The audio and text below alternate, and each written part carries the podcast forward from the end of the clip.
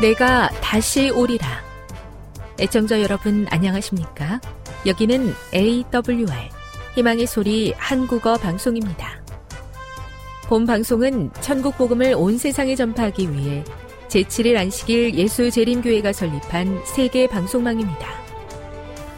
AWR 희망의 소리는 유럽, 라틴 아메리카, 아프리카, 러시아, 아시아의 방송망을 통해 전 세계에 복음을 전파하고 있습니다. AWR 아시아 희망의 소리 방송국은 한국어 방송을 매일 5시간씩 송출하고 있습니다. 희망의 소리 방송은 인터넷과 스마트폰을 통해서도 언제나 청취하실 수 있습니다. 들으실 수 있는 인터넷 주소는 awr.org입니다. 유튜브로는 awr 코리아로 검색하시면 됩니다. 이 시간 희망의 소리 한국어 방송과 함께 보람있고 유익한 시간 되시기 바랍니다. 내가 다시 오리라. 여기는 AWR 희망의 소리 한국어 방송입니다. 주파수 안내입니다. 괌에서 송출하는 우리 방송은 한국 표준시로 밤 9시에 9895kHz로 밤 11시에 9800kHz로 다음날 오전 6시에 9695kHz로 각각 1시간씩 방송하고 있습니다. 우즈베키스탄에서 송출하는 우리 방송은 한국 표준시로 밤 10시에 15,670kHz로 타지키스탄에서는 밤 9시에 15,505kHz로 송출하고 있습니다. 애청자 여러분의 많은 청취 바랍니다.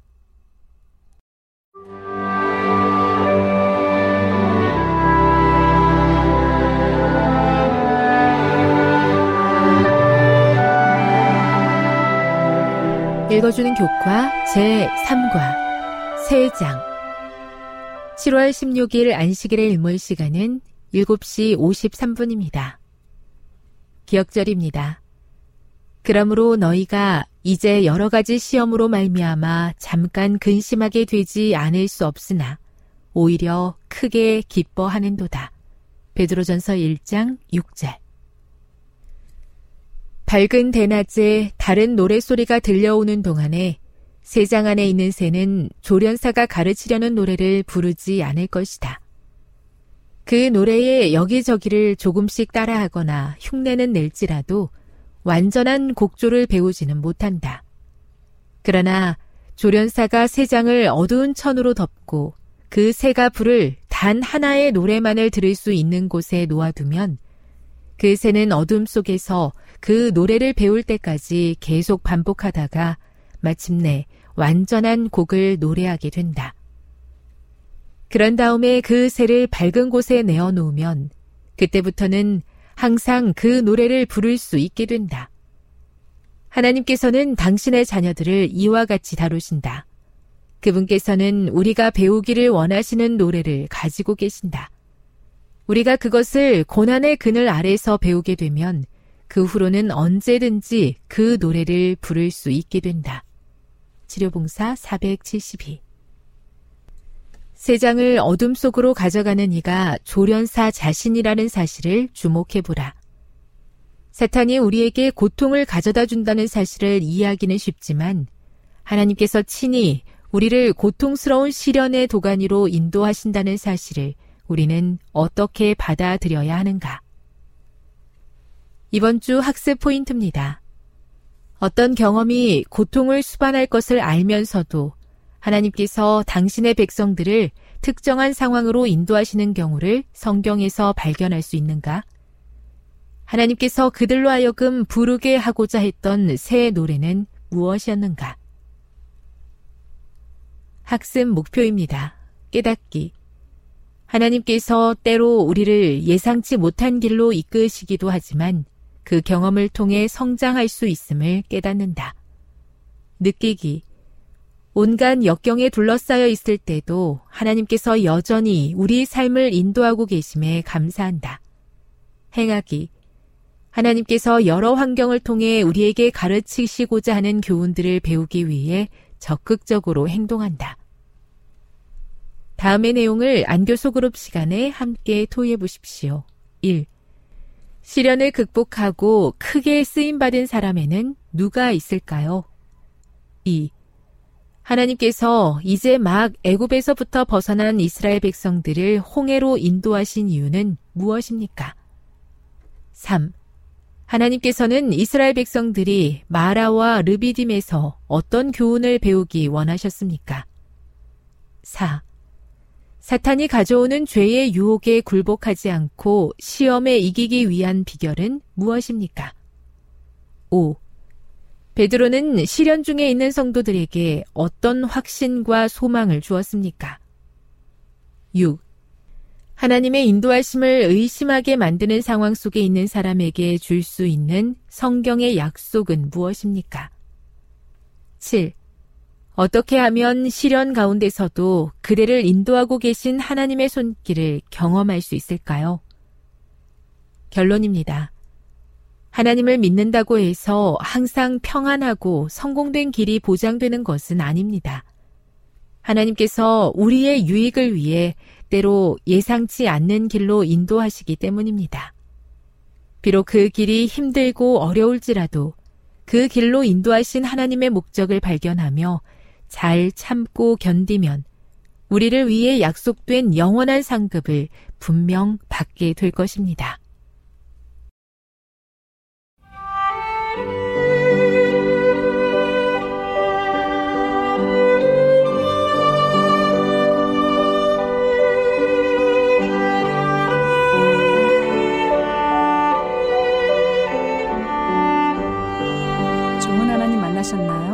삶 가운데서 만난 하나님의 사랑, 말씀 가운데서 만난 하나님의 사랑을 나누는 LT 시간. 저는 이영미 집사입니다. 오늘은 마가복음 6장 45절부터 52절에 있는 말씀을 함께 나누도록 하겠습니다. 말씀을 나누기 전에 기도하겠습니다. 사랑하는 주님, 오늘도 주님의 이름을 부릅니다. 우리의 삶 가운데 함께하여 주셔서 주님은 살아계시고 우리의 모든 것들을 아시며 우리의 나아갈 바를 아시는 분이시는 것을 신뢰할 수 있도록 믿음을 허락하여 주시옵소서. 주님이 오늘 말씀을 주실 때 그 말씀을 듣고 순종할 수 있는 순종의 마음을 허락하여 주시고 말씀이 없는 곳에 말씀을 보내어 주셔서 치유하여 주시옵소서. 주께서 오늘 마음 가운데 있는 무거운 생각들과 또 의심의 말들 또 주님을 향한 온전한 신뢰하지 못하는 것들을 온전히 주님 앞에 내려놓사오니 주님 만나 주시옵소서 예수님의 이름으로 기도드립니다. 네, 저는 이번 주에 어, 경청의 하나님을 만났습니다. 이번 한 주에는 특별히 제가 부모 교육을 받으면서 그동안 알았지만 실천해보지 못하는 것들을 실천해보고자 결심을 하게 되었습니다. 먼저, 어, 저희 자녀들이 이야기할 때, 어, 그것이 나에게 맞지 않고, 어, 마음에 들지 않더라도, 아, 열심히 들어줘야 되겠구나라는 생각을 갖게 되었어요. 또 내가, 어, 내 자신에 대해서 의견을 이야기할 때, 비난의 말투로 얘기하는 것이 아니라, 내 마음의 상태를 나 전달법으로 배운 대로 해봐야지라고 생각을 해보게 되었습니다. 아, 그런데, 어, 드디어 그 말을 할 수 있는 어, 때가 왔다고 생각이 들었는데요.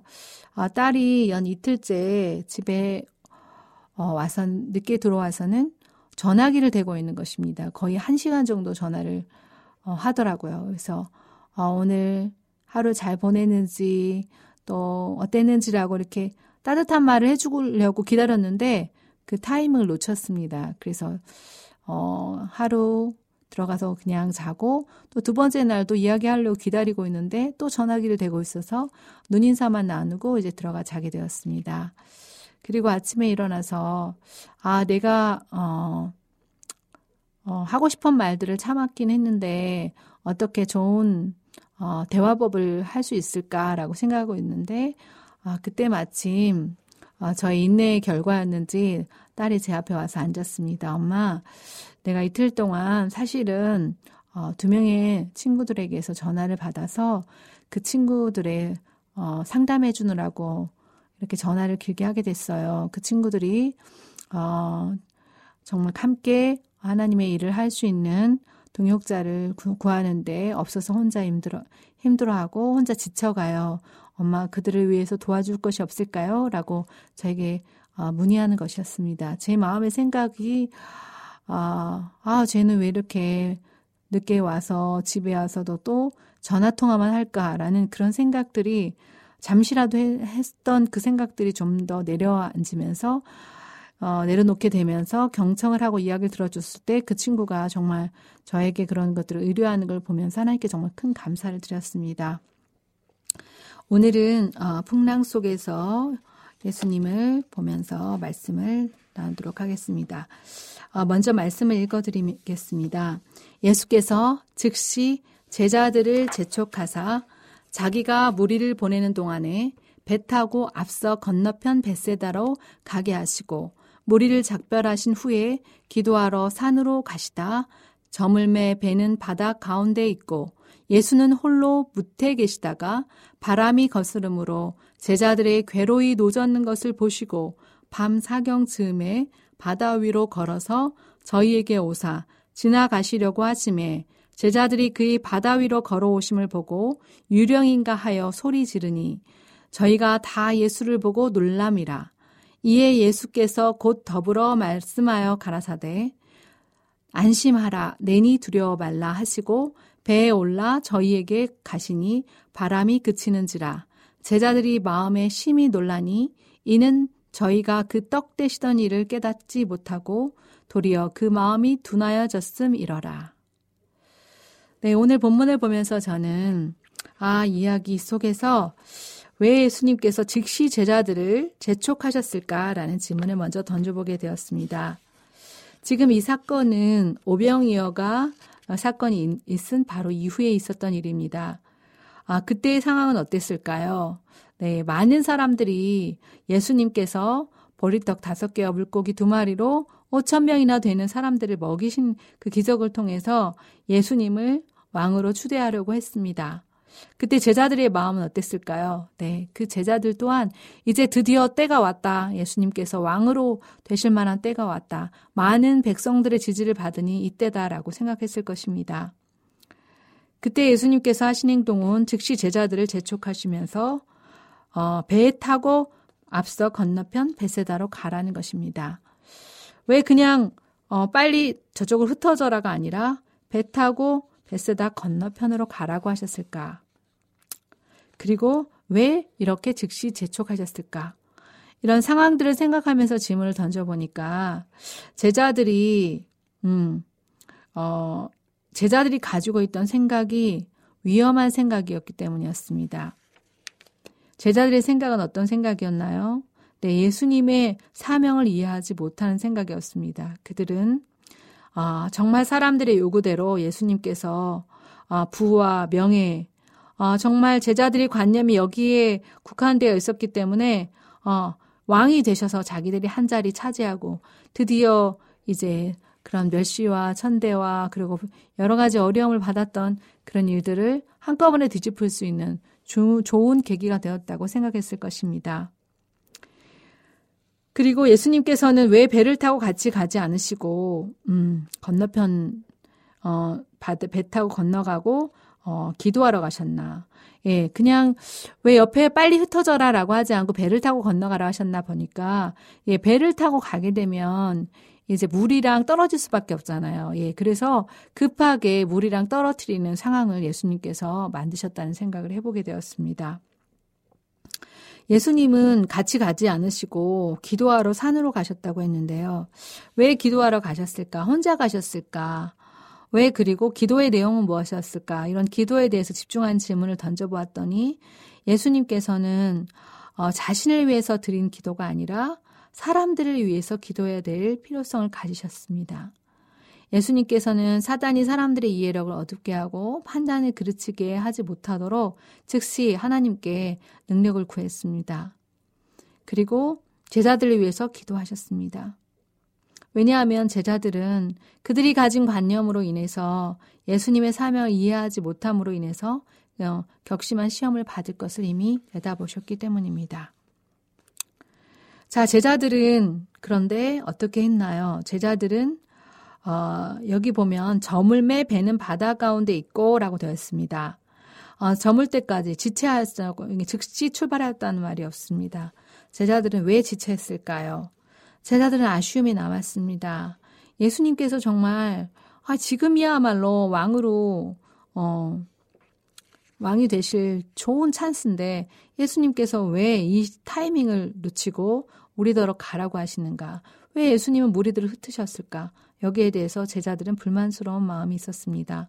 그들은 정말 건너편을 가고 싶지 않았습니다. 그래서 그들은 어느 때보다 예수님에 대해서 참을 수 없는 불만스러운 마음을 가졌다고 했습니다.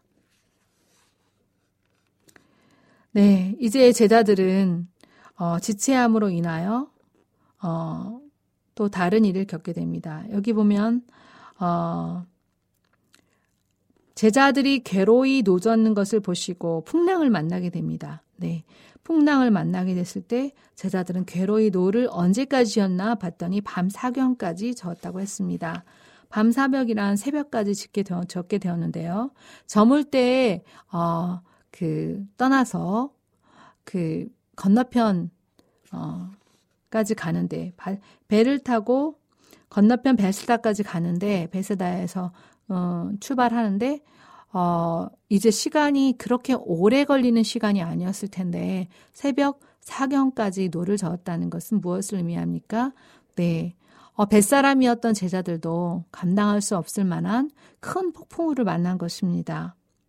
그래서 제자들은 어떤 행동을 했나요? 네, 그들이 늘 하던 대로, 그들의 경험대로, 그들이 잘 할 수 있는 대로 그들은 힘껏 노를 저었습니다. 그런데 이 노를 젓는 일을 밤 사경까지 했는 동안 어, 그들은 아, 정말 이제 지쳤고 더 이상 노를 저을 수 있는 힘이 없을 때였습니다. 그때 예수님께서 그들이 죄에 노젓는 것을 보시고 예수님은 언제 오셨나요? 네, 그들이 괴로이 노젓는 것을 보시고 밤 사경쯤에 돼서 예수님께서 오시게 됩니다. 예수님은 왜 지체하셨을까요? 왜 예수님께서는 즉시 가시지 않았을까요? 그것은 바로 제자들이 예수님을 풍랑이 만났을 때 바로 찾지 않는 모습에서 알 수 있습니다. 그들은 자신이 할 수 있는 것을 계속적으로 했습니다. 그리고 그들이 이제 할 수 있는 것에 대한 모든 것들을 다 내려놓고 힘이 빠졌을 때 예수님께서 바다를 건너 오십니다. 왜 예수님께서는 배를 타고 오시거나 또 다른 수단으로 오지 않고 어떻게 그 초자연적인 힘으로 배를 바다로 건너 오셨을까요? 저는 여기에 대해서 이런 질문들의 답을 찾아보았습니다. 아, 예수님께서 이제 정말 가장 급한 시간에 가장 빠른 속도로 어, 바다라 할지라도 예수님에게 있어서는 장애물이 되지 않은 그렇게 달려오시는구나. 불가능하신 것이 없신 분이 속히 오시는구나. 아, 제자들이 이제 속수무책이라는 걸 깨닫고 예수님이 계셨으면 하고 갈망했을 그 시간에 바로 예수님을 만날 수 있는 시간이라는 것을 보게 됐, 됐, 되었습니다. 그리고 배 타고 가면서 그 제자들은 무슨 이야기를 했을까요? 예, 예수님께서는 이제 남은 조각을 거두고 버리는 것이 없게 하라는 그런 말씀을 어, 오병이어 사건 이후에 남은 강주리를 두고 얘기하셨습니다. 남은 음식을 두고. 그런데 그들은 오병이어에서 정말 천국을 맛본 기분이었을 것이고 또 예수님이 진정한 왕이라고 생각을 했습니다. 그런데 이제 불만의 마음을 가지게 되니까 그들의 마음에 과연 예수가 메시아일까? 예수님이 과연 왕이 되시려는 마음이나 있을까? 이런 의심의 생각들을 가지게 되고 결국은 그것이 불신으로 어, 가져가게 되었습니다. 그들의 마음속에 어둠으로 가득 차게 된 것입니다. 자, 이때 예수님께서 어, 제자들에게 오실 때 제자들은 어떻게 반응합니까? 유령인가 하여 소리 지르니. 네. 왜 그들은 예수를 알아보지 못했을까요? 왜 유령으로 알았을까요? 예수님이 오실 거라고 기대하지 않았기 때문에 어둠 밤에 바다 위를 걸어오는 그 허연 물체가 분명히 유령이라고 생각이 들었을 것이고 또 이제 우리는 죽었구나라고 생각했을 것입니다. 이런 제자들에게 예수님께서는 말씀하십니다. 무엇이라고 말씀하셨습니까? 안심하라, 내니 두려워 말라. 라고 말씀하십니다. 정말 안심할 수 없는 그러한 환경 속에 놓여 있는 폭풍 가운데 있는 제자들에게 안심하라는 것입니다. 그 말씀으로 인하여 어떤 일이 일어납니까? 네, 바람이 그칩니다. 예수 바람은 언제 그치나 폭풍은 언제 가라앉는가? 네, 바로 예수님이 배에 오르셨을 때 폭풍우가 가라앉는 것입니다. 이것을 보고 감동하고 감사해야 될 제자들은 어떤 반응을 보였나요? 네, 마음에 심히 놀랐다고 했습니다.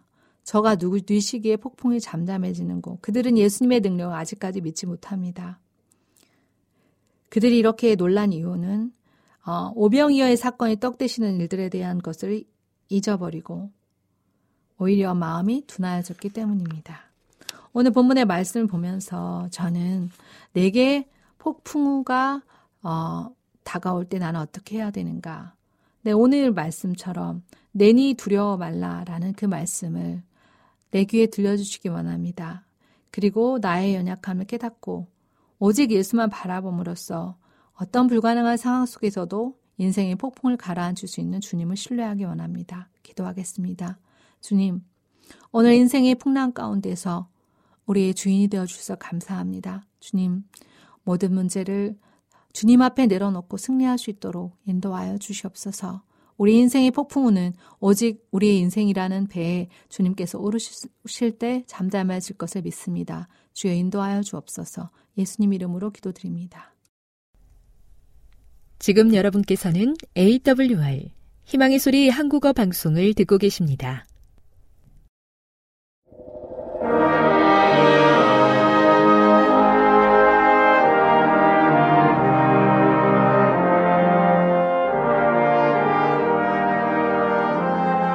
애청 여러분 안녕하십니까? 하나님의 귀한 말씀으로 은혜와 감동을 나누는 시간입니다. 먼저 하나님의 말씀 수가리아 3장 8절에 있는 말씀을 읽도록 하겠습니다.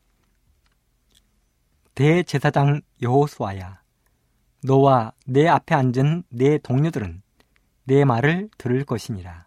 이들은 예표의 사람이라. 내가 내종 손을 나게 하리라. 오늘 저는 수가랴 3장 8절의 이 말씀을 중심으로 구별된 하나님의 백성들, 다른 말로 예표의 사람, 이런 제목으로 말씀을 준비했습니다. 저는 작년 여름 복숭아를 농사하시는 한 장로님 농장에서 일을 한 적이 있습니다. 난생 처음 복숭아 농장에서 일을 해보았습니다. 아침 일찍 해 뜨기 전에 일을 시작해서 밤 늦은 시간까지 복숭아 농장에서 일을 했습니다. 드넓은 밭에 복숭아 나무가 가득하고 뜨거운 태양빛을 받아 탐스럽게 익은 복숭아가 주렁주렁 열렸습니다. 보기만 해도 먹음직스럽고 보암직스러웠습니다. 이 복숭아가 너무 약하기 때문에 벌레를 막기 위하여 봉지로 감싸 놓았는데 봉지를 살짝 열어보면 정말 큼지막한 복숭아가 눈앞에 펼쳐진 것입니다. 그 복숭아를 조심스럽게 따서 경운기에 가득 싣고 창고로 돌아와서 선별 작업을 하는 것입니다. 선별은 크기별로 구분했습니다. 한 상자에 가장 큰 것이 8개 담깁니다. 바로 극상품 복숭아입니다. 어떤 것은 9개, 10개, 11개, 12개, 13개, 14개, 15개, 16개까지 구분해서 이렇게 상자에 담았습니다. 그런데요. 이렇게 크기에 따라서 복숭아를 상자에 나누어 담기도 하는데 끼지 못하는 복숭아들이 있었다는 것입니다. 과연 어떤 복숭아들이 끼지 못했을까요? 첫째는 익지 않은 복숭아입니다. 아직 익지 않았습니다. 아직 익지 않았기 때문에 주인의 선택을 받지 못하고 그냥 나무에 달려 있는 것입니다. 이 복숭아는 언젠가 다시 한번 선택을 받게 될 것입니다. 둘째는 자라기는 자랐는데 상처난 복숭아입니다. 크기에 상관이 없습니다. 아무리 커도 조그마한 상처만 있으면 절대 상자에 담기지 못하는 것입니다. 이 상처난 복숭아는 주인이 따다가 잘못하여 가위로 상처를 내기도 하고 아니면 까치가 쪼아서 상처가 나 있기도 하고 여러 가지 요인에 의하여 상처가 난 복숭아입니다. 상처가 난 복숭아는 다른 복숭아에게 영향을 미쳐서 함께 썩기 때문에 절대로 상자에 담기지 못합니다. 셋째는 크지 않은 복숭아입니다. 상자에는 아무리 작아도 16개 안에 포함될 수 있는 크기가 되어야 담기는 것입니다. 그만한 크기가 되지 못하면 상품이 되지 못하고 다른 상자에 담겨서 사람들에게 값없이 나누어 주는 아니면 버리우는 그런 복숭아가 되고 마는 것입니다. 제가 처음 목회를 나환자천 교회에서 시작했는데요. 이 나환자분들은 몸이 성하지 않기 때문에 일하기 쉬운 닭을 많이 키웠습니다. 닭을 키워서 계란을 생산하는 것이지요. 그런데요, 그분들이 계란을 생산할 때도 마찬가지입니다. 닭이 알을 생산하면 하루에 한 번씩 그 계란을 수거하는데 골아버린 것, 껍질이 완전히 여물지 않은 것, 아주 작은 것들은 그냥 버려지게 되어 있습니다. 저는 그날 장로님 댁에서 일을 도와드리면서 우리 신앙인들을 생각해 보았습니다. 익지 않은 복숭아. 아직 예수님을 모르는 세상 사람들. 아직도 세상에 달려있는 것입니다. 상처난 복숭아. 교회 안에 있기는 했지만 이런저런 이유로 복음을 거절하는 사람들. 크지 않은 복숭아. 신앙을 하기는 하지만 믿음이 아직 성장하지 않은 사람들. 제가 오늘 처음 시작하면서 말씀의 제목은 구별된 하나님의 백성들, 예표의 사람, 이렇게 정했다고 말씀을 드렸는데요. 구별이란 말은 서로 다르거나 차이가 나는 점. 백성은 일반 국민, 일반 사람. 그래서 구별된 백성이란 말은 서로 다르거나 차이가 나는 사람. 이런 말이 되겠습니다. 성경에 보면 하나님이 구별하시는 이야기가 수없이 많이 나옵니다. 그저 이 시간 몇 가지만 소개해 보자면 예수님은 양과 염소를 구분하십니다. 알곡과 가라지를 구분하십니다. 옥토와 나쁜 밭, 큰 고기와 작은 고기, 지혜로운 다섯 처녀와 미련한 다섯 처녀, 충성된 종과 무익한 종, 하나님의 인과 짐승의 표, 안식일과 일요일, 이스라엘과 이방인, 구원받을 자와 멸망당할 자. 그 외에도 우리 하나님께서는 재물 중에서는 11조와 헌물을 구별하십니다. 건물 중에서는 성전인 교회를 세상으로부터 구별하십니다. 레위기 11장에 보면 먹는 음식이 정확하게 구분되어 있습니다. 노아의 방주에도 창세기 7장 2절에 보면 정결한 짐승 7쌍, 부정한 짐승 한 쌍씩을 노아의 방주에 태웠다고 기록하고 있습니다. 성경 이야기는 사실 둘로 나누는 이야기입니다. 하나님의 백성과 아닌 백성을 구별하는 이야기가 성경 전체의 이야기입니다. 그렇다면 구별이란 도대체 무엇인가? 예를 한번 들어보도록 하겠습니다. 한 극장에 사람들이 가득 찼는데 모든 사람들이 연극을 보기 위하여 극장에 들어왔는데 극장에 사람들로 가득 찼는데 갑자기 불이 꺼지는 것입니다. 아무것도 보이지 않습니다. 깜깜합니다. 바로 그때 무대 위에 한 배우가 등장하고 오직 그 한 사람에게만 저 뒤에서부터 밝은 서티라이트, 즉 빛이 비춰지는 것입니다. 온 극장 안에 오직 그 한 사람만 있는 것처럼 밝게 드러나는 것입니다. 이런 것을 가리켜 우리는 구별한다고 이야기합니다. 그렇다면 하나님의 역사에서 마지막 구별은 언제 있을 것인가? 요한계시록 14장 14절로 16절에 보면 이런 말씀을 기록했습니다. 또 내가 보니 흰 구름이 있고 구름 위에 사람의 아들과 같은 이가 앉았는데 그 머리에는 금 멸관이 있고 그 손에는 이 한낫을 가졌더라.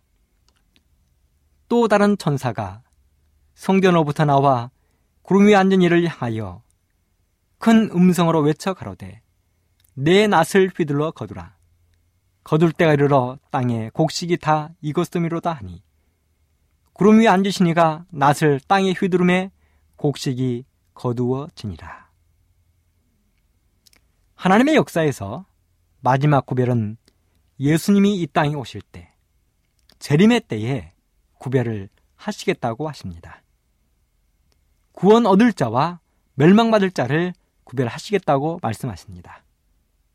그렇다면 구원 얻을 자, 구별된 자들의 특징은 무엇일까요? 구약 시대에 보면 구별된 마을이나 사람들의 특징이 있습니다. 먼저 구별된 마을은 우리가 잘 아는 것처럼 도피성이라고 불렀습니다. 구약 시대는 실수로 잘못하여 죄를 지은 사람들, 특별히 실수로 사람을 죽인 그 사람들이 자기의 목숨을 보존하기 위하여 도피성으로 피난을 가야 됐습니다. 도피성은 요단 서쪽에 세 군데가 있었는데요. 게데스, 세겜, 헤브론에 있었습니다. 요단강 동쪽에 세 곳이 있었는데요. 베셀과 길랏 라못과 골란에 있었습니다. 이곳 도피성에는 반드시 제사장이 있어야 했습니다. 어디서든 한나절 거리에 하고 유대인이든 이방인이든 부지 중에 실수로 죽을 띠를 지은 사람들은 이곳에서 보호를 받아야 되었습니다. 또 나시린을 구별했지요. 나시린의 특징들이 있습니다. 우리가 잘 아는 나시린은 삼손과 사무엘이 있습니다. 나시린들도 구별된 사람들입니다. 그들은 포도주와 독주를 마시지 말아야 했습니다. 부정한 것들을 먹지 말아야 됐습니다. 머리카락에 삭도를 대지 말아야 했습니다. 바로 이것이 구별된 땅이나 또 사람들이 하나님 앞에 갖추어야 할 조건들이었습니다. 그렇다면 마지막 시대에 구별된 구원받아야 할 남은 백성들은 어떻게 해야 할까요? 스가랴는 말하기를 예표된 백성이라고 했는데 예표된 백성들은 어떻게 하는 것입니까? 마치 극장 안에 사방이 깜깜한데 무대에 홀로 서 있는 것처럼 온 세상의 주목을 받고 있는 우리는 어떠한 자격이나 조건을 갖추어야 하는 것입니까? 교회증은 5권 330쪽에 이런 말씀이 기록되어 있습니다. 왜 우리가 제7일 안식일 예수 재림 교인이 되었으며 왜 우리가 이스라엘 백성으로 불리워지고 지상의 다른 모든 백성들과 다르고 구별된 특별한 백성, 거룩한 백성이 되어야 하는지 그 이유를 알아야 한다. 가래 뽑은 기별 2권 386쪽에도 보면 이런 말씀이 기록되어 있습니다. 선지자는 하나님의 계명을 지키는 백성들을 묘사하여 예표의 사람들이라고 하였다. 우리는 세상 사람들과 뚜렷하게 구별된 백성이 되어야 한다. 세상 사람들의 눈은 우리를 주목하고 있으며 우리가 알지 못하는 많은 사람들이 우리를 관찰하고 있다. 우리가 믿노라고 주장하는 교리들에 대해서 다소 알고 있는 사람들이 있으며 저들은 우리 신앙의 효과가 우리 품성에 끼치는 결과를 살펴보고 있다. 저들은 우리가 어떤 종류의 가마력을 발휘하며 우리 자신이 스스로 믿음이 없는 세상 사람들 앞에서 어떻게 처신하는지 보기 위하여 기다리고 있다. 하늘의 천사들도 우리를 내려다보고 있다.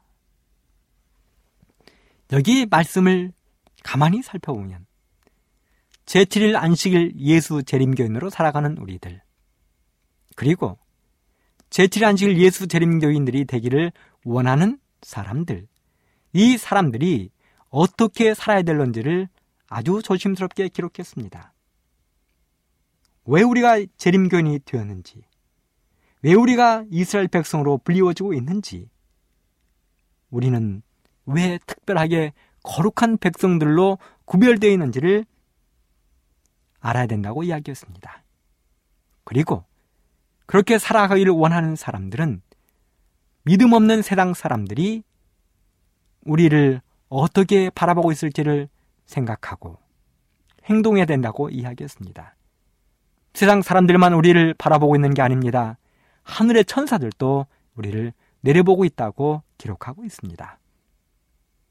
그러므로 우리가 하는 말 한마디, 우리가 보는 것 하나, 듣는 것 하나, 먹는 것 하나, 마시는 것 하나, 가는 것 모든 것까지도 우리는 하늘의 천사들에 의하여 세상 사람들에 의하여 관심을 가지고 바라보고 있는 대상임을 잊어서는 안 되겠습니다. 고린도전서 4장 9절에 보면 이런 말씀을 기록했습니다. 우리는 세계 곧 천사와 사람에게 구경거리가 되었노라. 참 무섭고도 감동적인 말씀입니다. 우리는 그렇게 특별한 사람들입니다.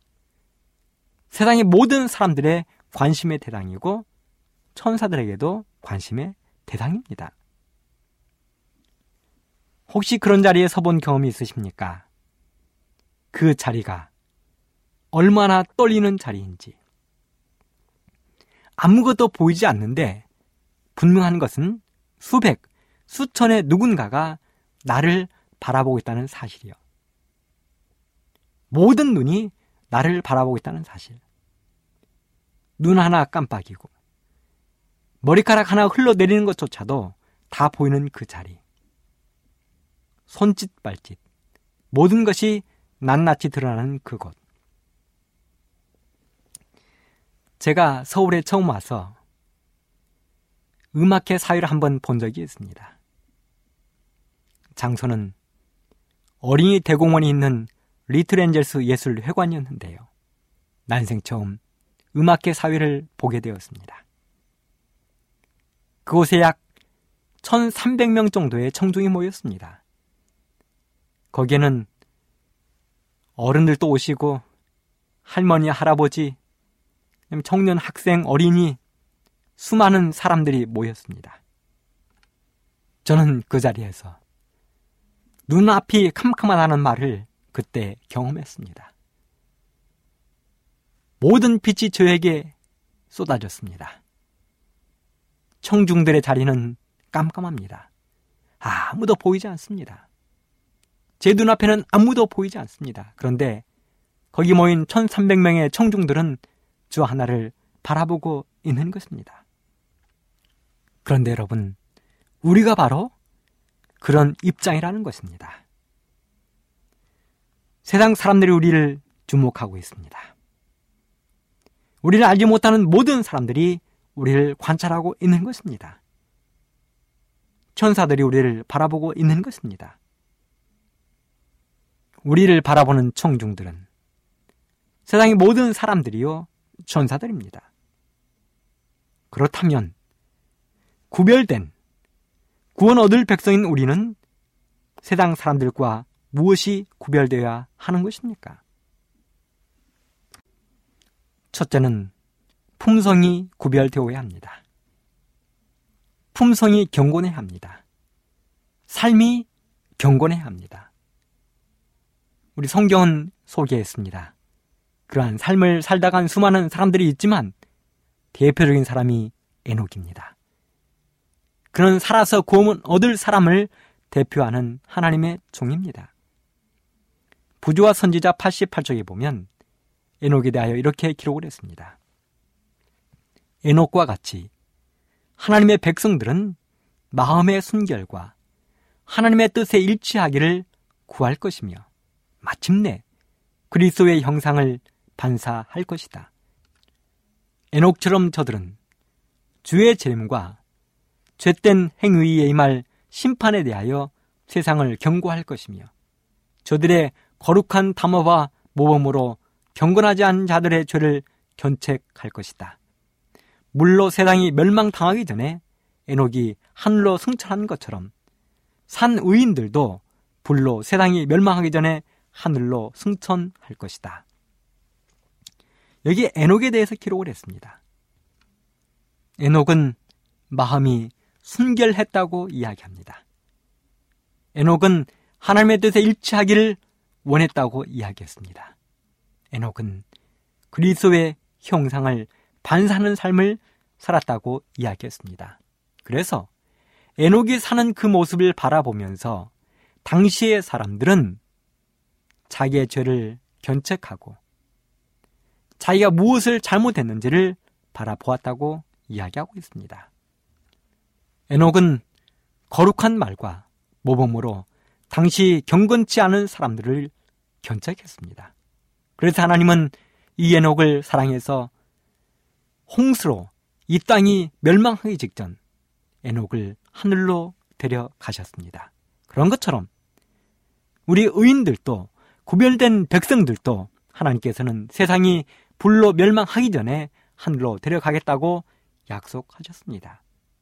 하나님의 구별된 백성들은 품성이 세상과 구별되는 것입니다. 둘째는 생각이 구별됩니다. 증언보감 1권 399쪽에 보면 이런 말씀이 기록되어 있습니다. 해이한 생각들을 수습하여 하나님께 집중시켜야 한다. 생각 자체를 하나님의 뜻에 순복시켜야 한다. 교정은 1권 136쪽에도 이런 말씀이 기록되어 있습니다. 좀 길지만 제가 읽어드리도록 하겠습니다. 나는 도끼가 나무 뿌리에 놓여 있는 것을 보았다. 교만이 교회 안에서 용납되어서는 안 된다. 이런 일 때문에 하나님과 그분의 백성들이 분리되고 법계가 그들에게서 떠나갔다. 이스라엘은 바로 그들 가운데 있는 교만과 유행과 세상과의 일치에 대하여 잠든 상태가 되어 있다. 그들은 다달이 교만과 탐심과 이기심과 세상을 사랑하는 마음에 있어서 발전하고 있다. 그들의 마음이 진리로 감동을 받게 되면 진리가 세상에 대하여 죽게 해줄 것이며 그들은 리본과 레이스와 깃을 버리게 될 것이다. 그리고 그들이 죽은 상태가 되면 불신자들의 비웃음과 조롱과 멸시도 그들에게 영향을 미치지 못할 것이다. 그들은 그들의 주님처럼 세상에서 분리되고자 하는 강한 열망을 느끼게 될 것이다. 그들은 세상의 자랑과 유행과 습관을 본받지 않을 것이다. 하나님을 용화롭게 하고 불멸의 유업을 얻기 위한 고상한 목적이 그들 앞에 언제나 있게 될 것이다. 미래에 대한 이런 기대가 세속적 성격에 속한 모든 것을 삼켜 버릴 것이다.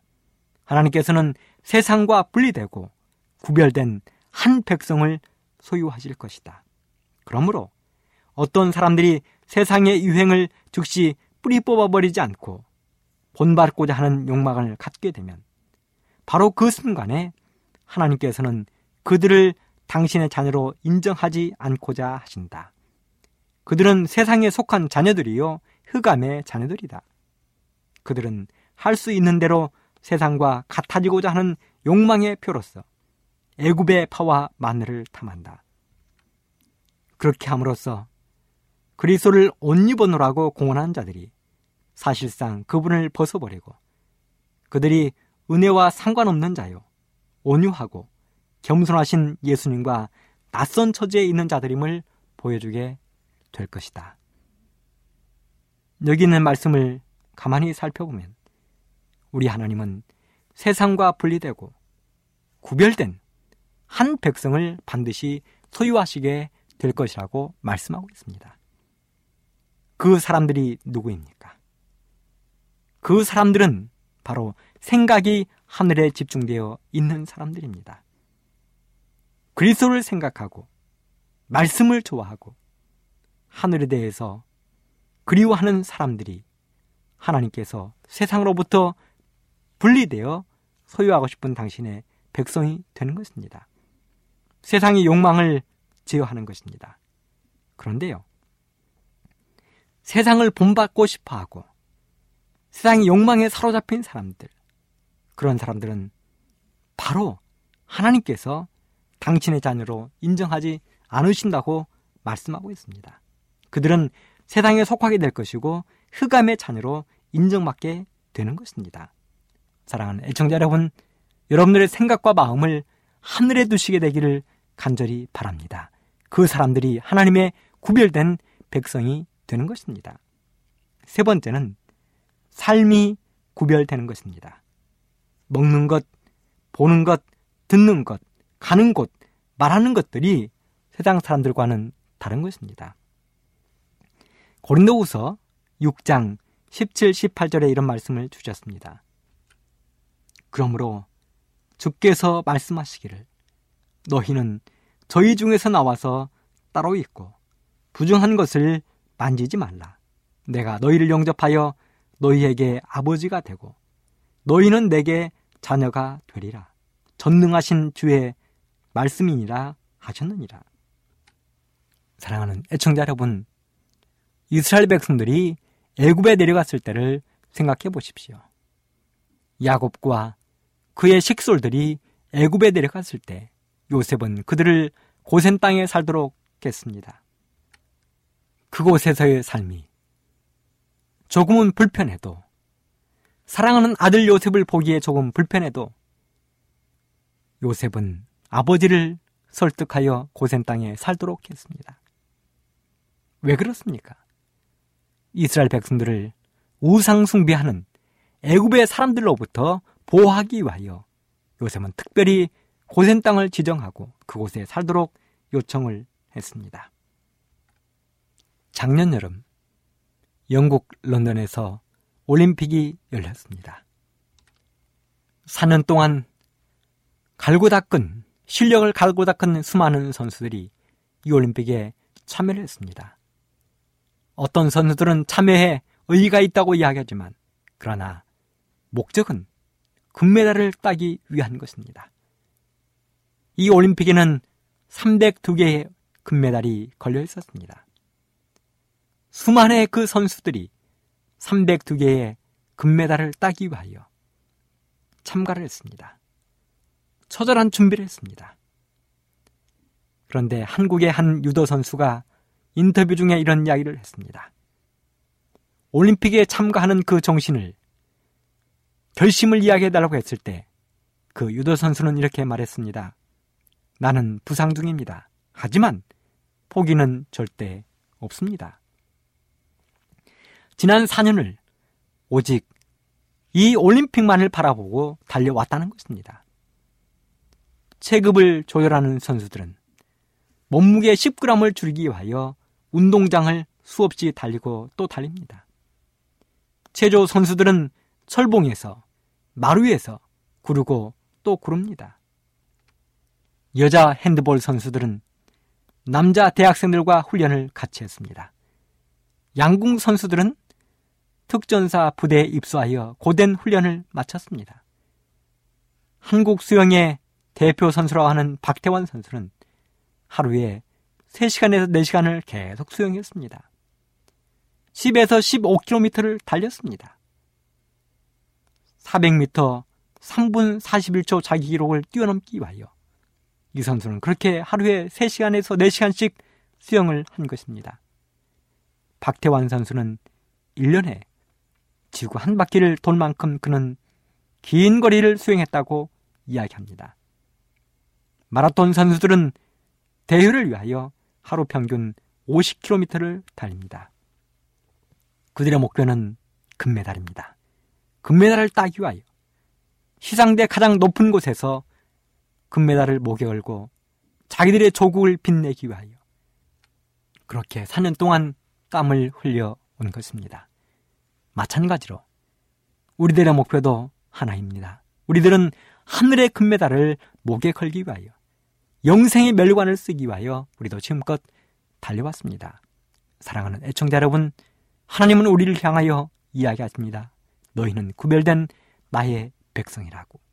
그러기 때문에 우리 모두는 나의 삶이 구별되고 생각이 구별되고 나의 품성이 세상과 구별되어서 우리 예수님 이 땅에 재림하실 때 우리는 구별된 백성으로 하늘의 찬란한 금메달을 목에 걸고 금멸관을 받아 쓰는 멋진 하나님의 구별된 백성 되기를 간절히 바라면서 이 시간을 마치도록 하겠습니다.